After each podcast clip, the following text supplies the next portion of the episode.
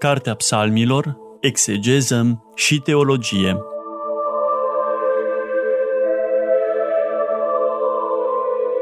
Program biblic susținut de preotul dr. Cătălin Varga, membru în Uniunea Bibliștilor din România.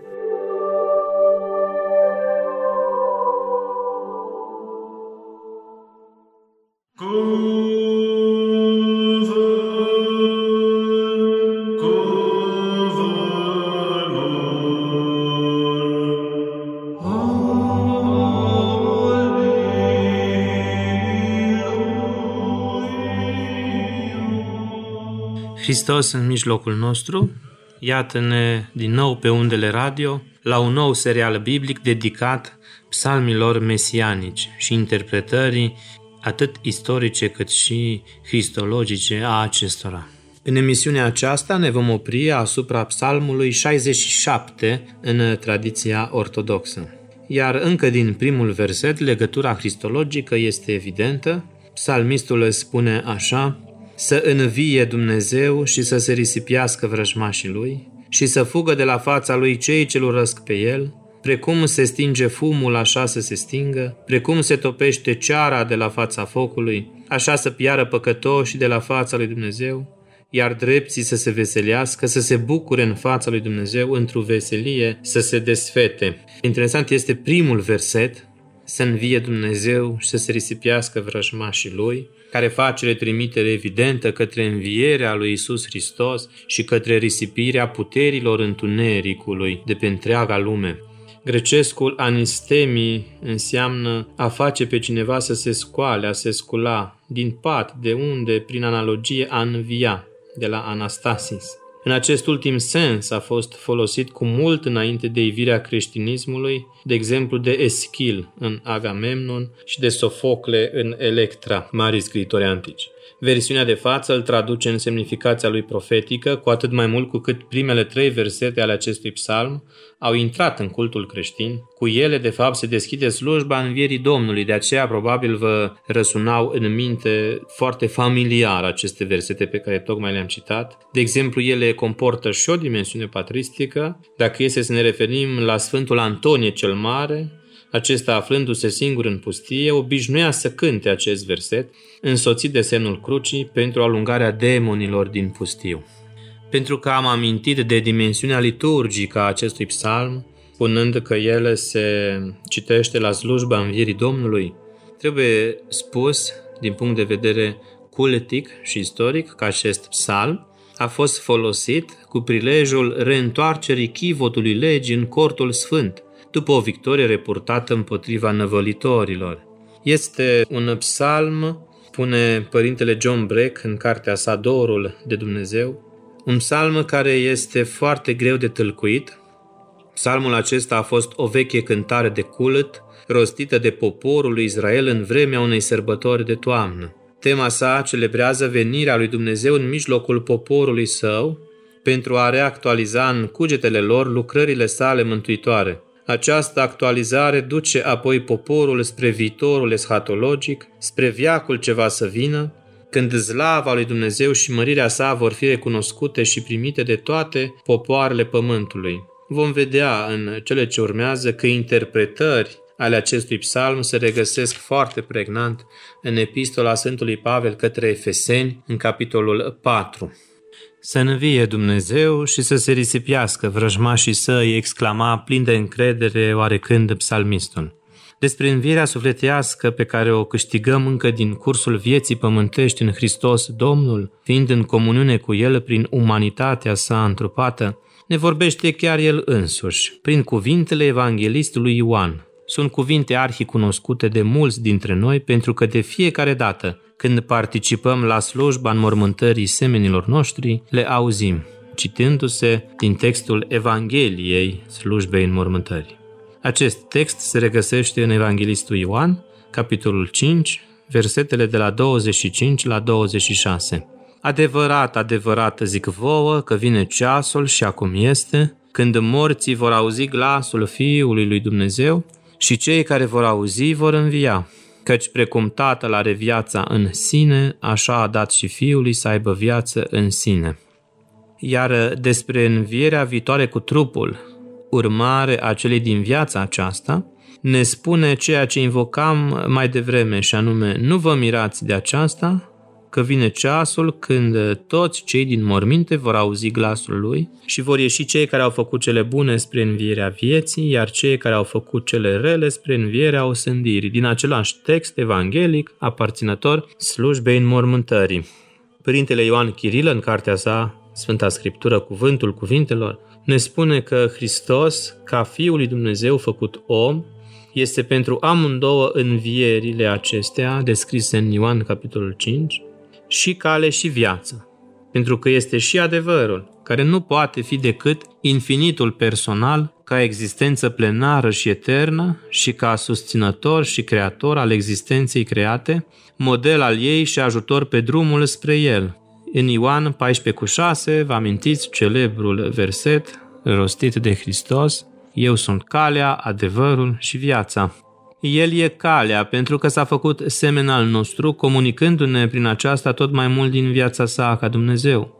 El este calea noastră spirituală ca ființe nemuritoare în înaintare neîncetată în El, ca adevăr și viață. El este calea noastră spre învierea cu trupul, pentru că a luat un trup pe care l-a înviat după o viață de curăție și după moartea ca predare către Tatăl, ca să ne-l dea și nouă în Sfintele Taine, cu aceste puteri ale lui spre a ajunge la starea învirii lui ca viață. Iar Sfântul Atanasie cel Mare, cel pe care l-am amintit în deschidere, spune că încetând stricăciunea și fiind nimicită moartea prin harul învierii, de aici înainte trupul muritor se desface numai pentru o vreme, când rânduiește Dumnezeu fiecăruia ca să putem dobândi o mai bună înviere. Iată, dragilor ascultători, care este cheia de bolt a interpretării creștine a acestui verset din psalmul nostru, să învie Dumnezeu și să se risipiască vrăjmașii lui, vrăjmașul principal al lui Dumnezeu fiind moartea. Învie Dumnezeu și moartea este omorâtă pe cruce. Mormântul gol al învierii lui Hristos este semnul cel mai plenar al biruinței vieții asupra morții. În contextul în care David exclama aceste cuvinte, evident că el se referea la intervenția lui Dumnezeu în viața sa, dăruindu-i izbândă în calea tuturor vrăjmașilor săi, dar probabil fără să-și dea seama, el de fapt profeția ceea ce avea să se întâmple în epoca Noului Testament, și anume învierea lui Hristos și risipirea tuturor vrăjmașilor mântuirii noastre, în principal a vrăjmașului cel mai mare care este moartea această instituție placidă și insensibilă în sinea ei. Versetul 14 al acelui psalm are și el o componentă teologică, cristologică pe măsură. Textul spune așa, când cel ce este în ceruri hotărăște regi peste ea, ei vor deveni albi ca zăpada pe salmon. Salmon fiind de fapt o proiecție tipologică a taborului momentul eclatant când Hristos se schimbă la chip și devine Dumnezeu în fața apostolilor săi, cu el împlinindu-se, de fapt, ceea ce se spune aici în deschiderea psalmului, când cele ce este în ceruri revine pe pământ. Cele ce este, știți că este numele cu care Dumnezeu se descoperă în Vechiul Testament, în ieșirea capitolul 3 cu versetul 14. Dumnezeu spune despre sine însuși, Ehie, Așe, Ehie, în ebraică eu sunt cel ce sunt, sau uh, eu am fost cel care voi fi, arătând uh, prin aceasta eternitatea lui Dumnezeu și manifestarea sa în afara timpului, interpretarea aceasta în care cuplăm trecutul cu viitorul într-un prezent continuu, revine dintr-o interpretare a acestei tetagrame Iahve, cele ce este, este Dumnezeu însuși în mijlocul poporului său. Ei vor deveni albi ca zăpada pe Salmon sau pe Tabor, evident. Apostolii, luminați de aceste raze ale Dumnezeirii lui Hristos, devin albi ca zăpada, așa cum evanghelistul Marcu avea să afirme despre veșmintele lui Isus Hristos în momentul schimbării la față, albindu-se este un detaliu acolo pe care evanghelistul ne-l oferă, precum niciun alt înălbitor pe pământ n-ar putea înălbi vreodată veșmintele. putem, nu fără să exagerăm, să cuplăm acest verset cu momentul fulgurant al schimbării la față. Dar cheia de boltă cristologică a acestui psalm este versetul 18. Și aici găsim scris așa, citesc după diortosirea mitropolitului Anania, cel care urmează izvorul Septuagintei, adică textul grecesc, Întru cele înalte te-ai înălțat, robia ai dus-o în robie, daruri ai primit între oameni, da, fiindcă erau nesupuși, pentru ca tu să poți locui acolo. Versiunea mitropolitului Anania insistă pe ideea locuirii lui Dumnezeu în mijlocul chiar și a celor nesupuși, vedem, nu, din finalul versetului cum se spune, pentru ca tu să poți locui acolo, adică între ei. Interesantă este o nuanță pe care traducerea preotului și scriitorului Gala Galaction în 1939 în Biblia sa, cea care rupe tradiția Septuagintei de până la ea și urmează textul ebraic, textul masuretic. În această traducere, Galaction cu Vasile Radu, în traducerea Vechiului Testament, în versetul 18, de data aceasta în psalmul 68, pentru că, după cum spuneam, ei urmează tradiția evraică, găsim scris așa, Suitul te-ai în înălățime, adus ai robi din robie, luat ai daruri de la oameni, și acum schimbarea de topică, după cum spuneam, chiar și cei răzvrătiți, îngăduiți au fost să o locuiască lângă Domnul Dumnezeu. Deci vedem în uh, Biblia Mitropolitului Anania că Dumnezeu hotărăște chiar și în, celor, în mijlocul celor nesupuși să locuiască pentru ca să-i schimbe, pentru ca să le dea timp de pocăință, ca și aceștia, răi fiind, să se întoarcă la Dumnezeu. Iar în Biblia Gala Galaction, cea care urmează textul masoretic, deși după cercetările unor filologi, vedem că de fapt traducerea în sine este o mixtură între textul ebraic și textul grecesc nu merge cu fidelitate doar după textul ebraic. În această ediție, după cum spuneam, nu Dumnezeu locuiește în mijlocul uh, celor răzvrătiți, ci aceștia răzvrătiții uh, primesc această îngăduință de a veni să șadă lângă Domnul Dumnezeu. Este specific uh, Bibliei ebraice să pună accentul pe acești răzvrătiți care vor fi îngăduiți să locuiască lângă Domnul Dumnezeu. Și în Septuaginta accentul cade tot pe păcătoși care la un moment dat se învrednicesc să locuiască în prezența lui Dumnezeu. Pune bădiliță în traducerea sa cu versetul 19, te-ai urcat într-o înălățime, ai dus robie robia, ai luat daruri pentru om, chiar dacă nu se încredeau să locuiască. Observăm că schimbarea se petrece doar în versiunea Anania, care, după cum vedem, a optat pentru alte raporturi sintactice, care nu reflectă neapărat fidelitate față de textul original. Însă nu această ultimă parte a versetului este importantă pentru lectura noastră mesianică, ci chiar prima parte, cea care face legătura cu, după cum spuneam, cu epistola Sfântului Apostol Pavel către Efeseni, capitolul 4, am să citesc începând cu versetul 7 ca să vedem și puțin mai încolo câteva versete ca să vedem întregul context și cum Sfântul Pavel aplică acest verset preluându-l din psalm în logica expunerii sale este o tehnică de interpretare midrașică, midrașul fiind specific exegezei rabinice. Și se spune așa începând cu versetul 7, dar fiecăruia dintre noi i s-a dat harul după măsura darului lui Hristos. Pentru aceea zice, și aici se citează versetul nostru, suindu-se la înălățime, robita robia și daruri datule a oamenilor. Și acum urmează interpretarea Sfântului Pavel a acestui verset. Iar aceea că s-a suit, ce înseamnă decât că el mai întâi s-a pogorât în părțile cele mai de jos ale pământului?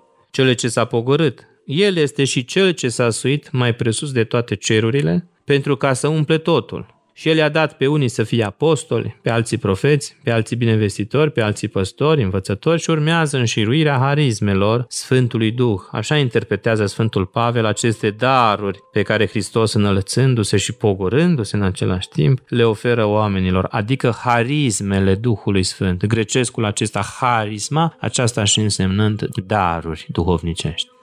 Dar până să insistăm pe interpretarea teologică a Sfântului Apostol Pavel, trebuie să rămânem pentru câteva minute asupra dimensiunii istorice și culturale ale acestei afirmații.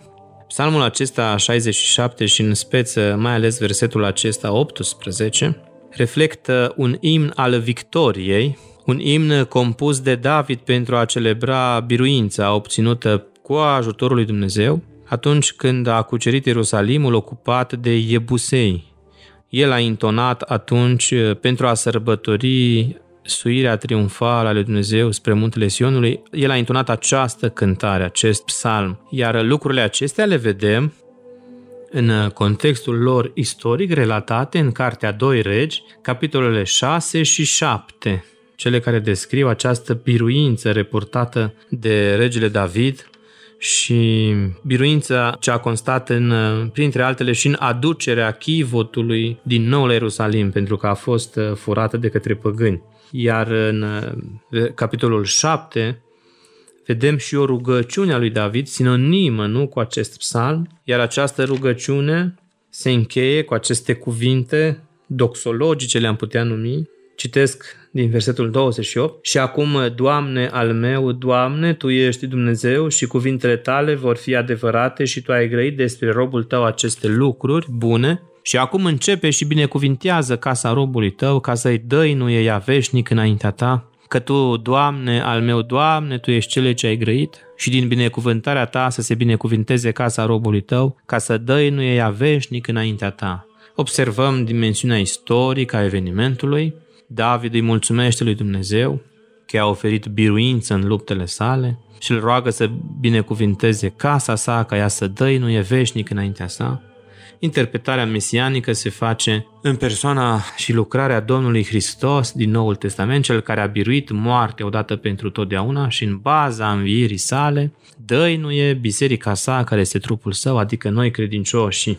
Lupta, vedeți, se transformă într-o luptă duhovnicească războiul de dimensiune trupească din Vechiul Testament devine un război de dimensiune duhovnicească, luptându-ne împotriva duhurilor răutății din văzduh din această lume, așa cum întreaga panoplie este descrisă în epistola tot către Efeseni, doar că în capitolul 6. După un asemenea triumf, descris aici în Cartea Regilor, din punct de vedere istoric, regele aducea acasă pradă și prizonieri de război. Analogia Sfântului Pavel din Efeseni, capitolul 4, este evidentă. Ca David oarecând, de data aceasta în plan religios, după cum spuneam, Hristos se suie la ceruri după bătălia lui de pe Golgota, cu trofeele mari sale biruinți, adică sufletele credincioase, care s-au încrezut în el și care au fost scoase din întunericul iadului în uh, noaptea în care Hristos cu trupul a zăcut în mormânt. Ne spune textul din 1 Petru 3, 18 cu 19 pe care îl vom cita.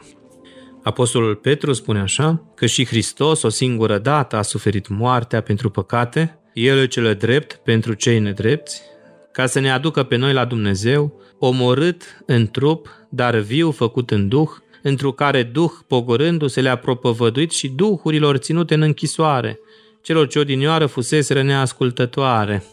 Observăm uh, predica lui Isus Hristos în mijlocul iadului, în sâmbăta cea mare.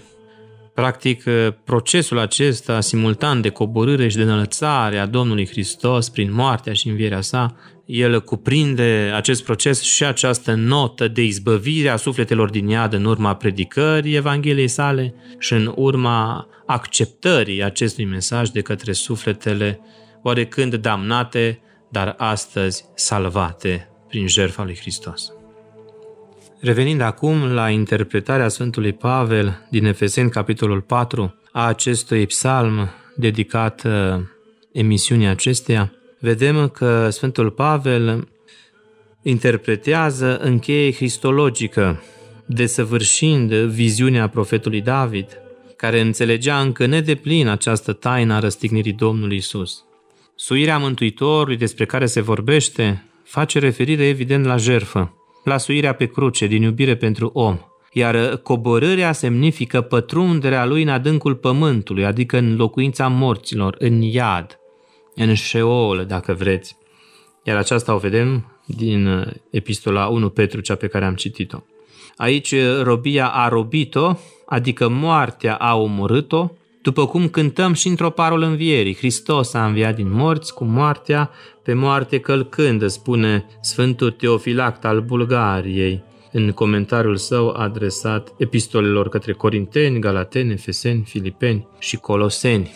Psalmul uh, acesta invocat în seara aceasta pentru emisiunea noastră este unul al victoriei, după cum spuneam, compus de regele David, după ce Dumnezeu a permis cucerirea orașului Ierusalim, aflat atunci sub stăpânirea păgânilor iebusiți, intonând această cântare cu ocazia suirii triumfale ale Dumnezeu spre muntele Sionului.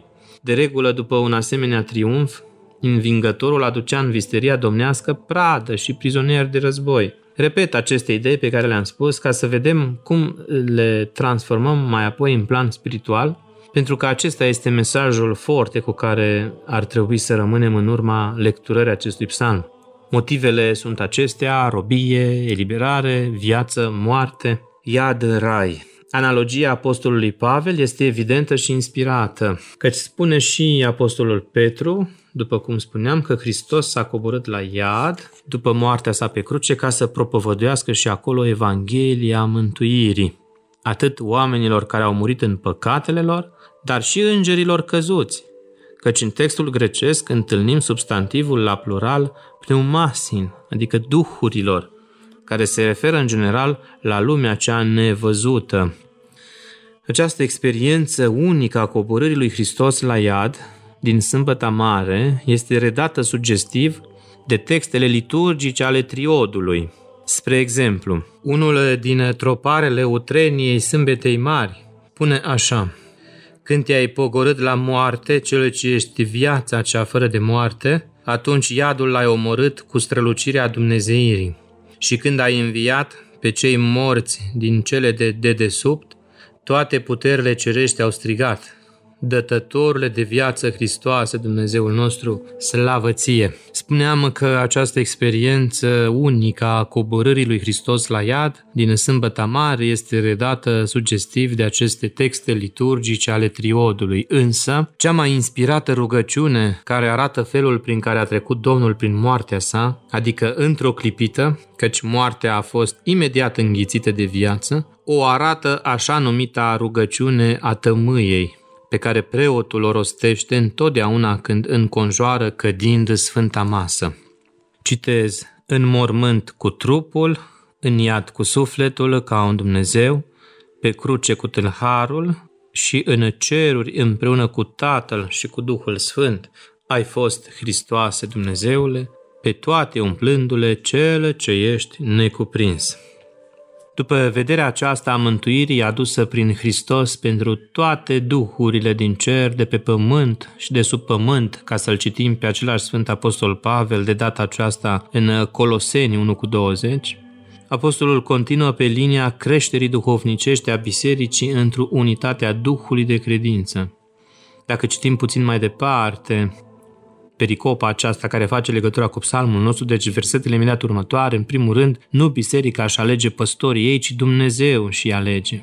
Este vorba despre anumite persoane cu rol covârșitor în biserică, persoane pline de daruri ale Duhului Sfânt, însă nu se spune că toți credincioșii vor deveni astfel harismatici, ci darul acesta, fie că este profeția sau preoția sau apostolia sau pedagogia, darul acesta este rezervat doar pentru câțiva, aleși de Dumnezeu spre a se face utili în dezvoltarea duhovnicească a comunității din mijlocul căreia ei fac parte.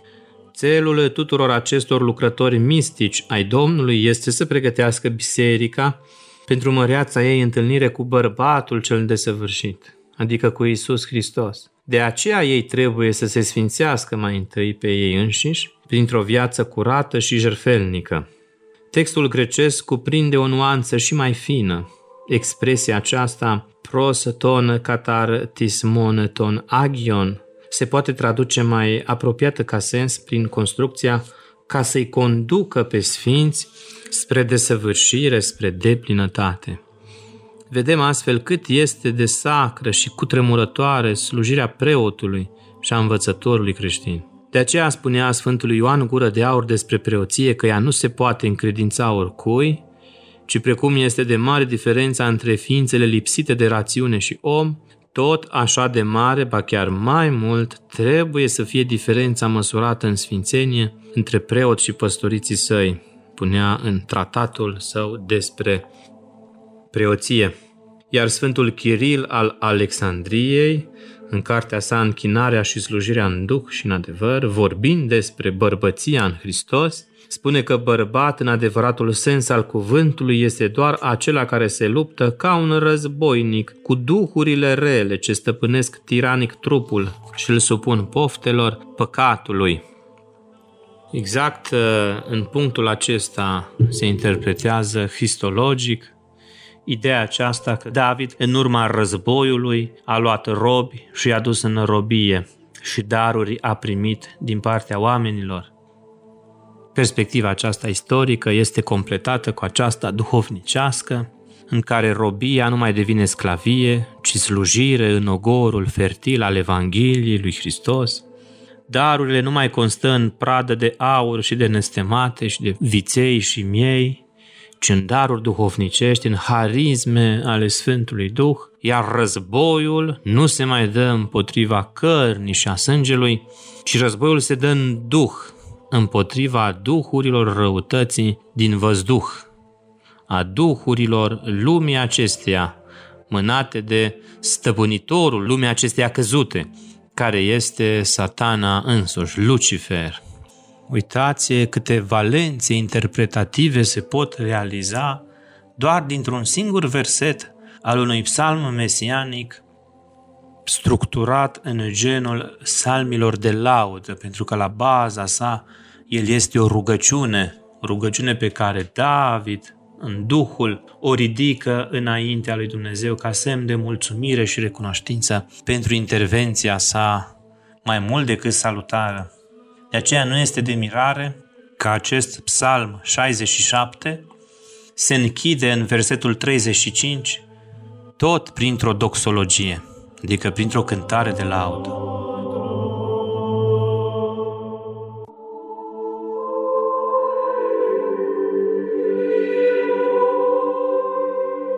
Cartea Psalmilor, Exegeză și Teologie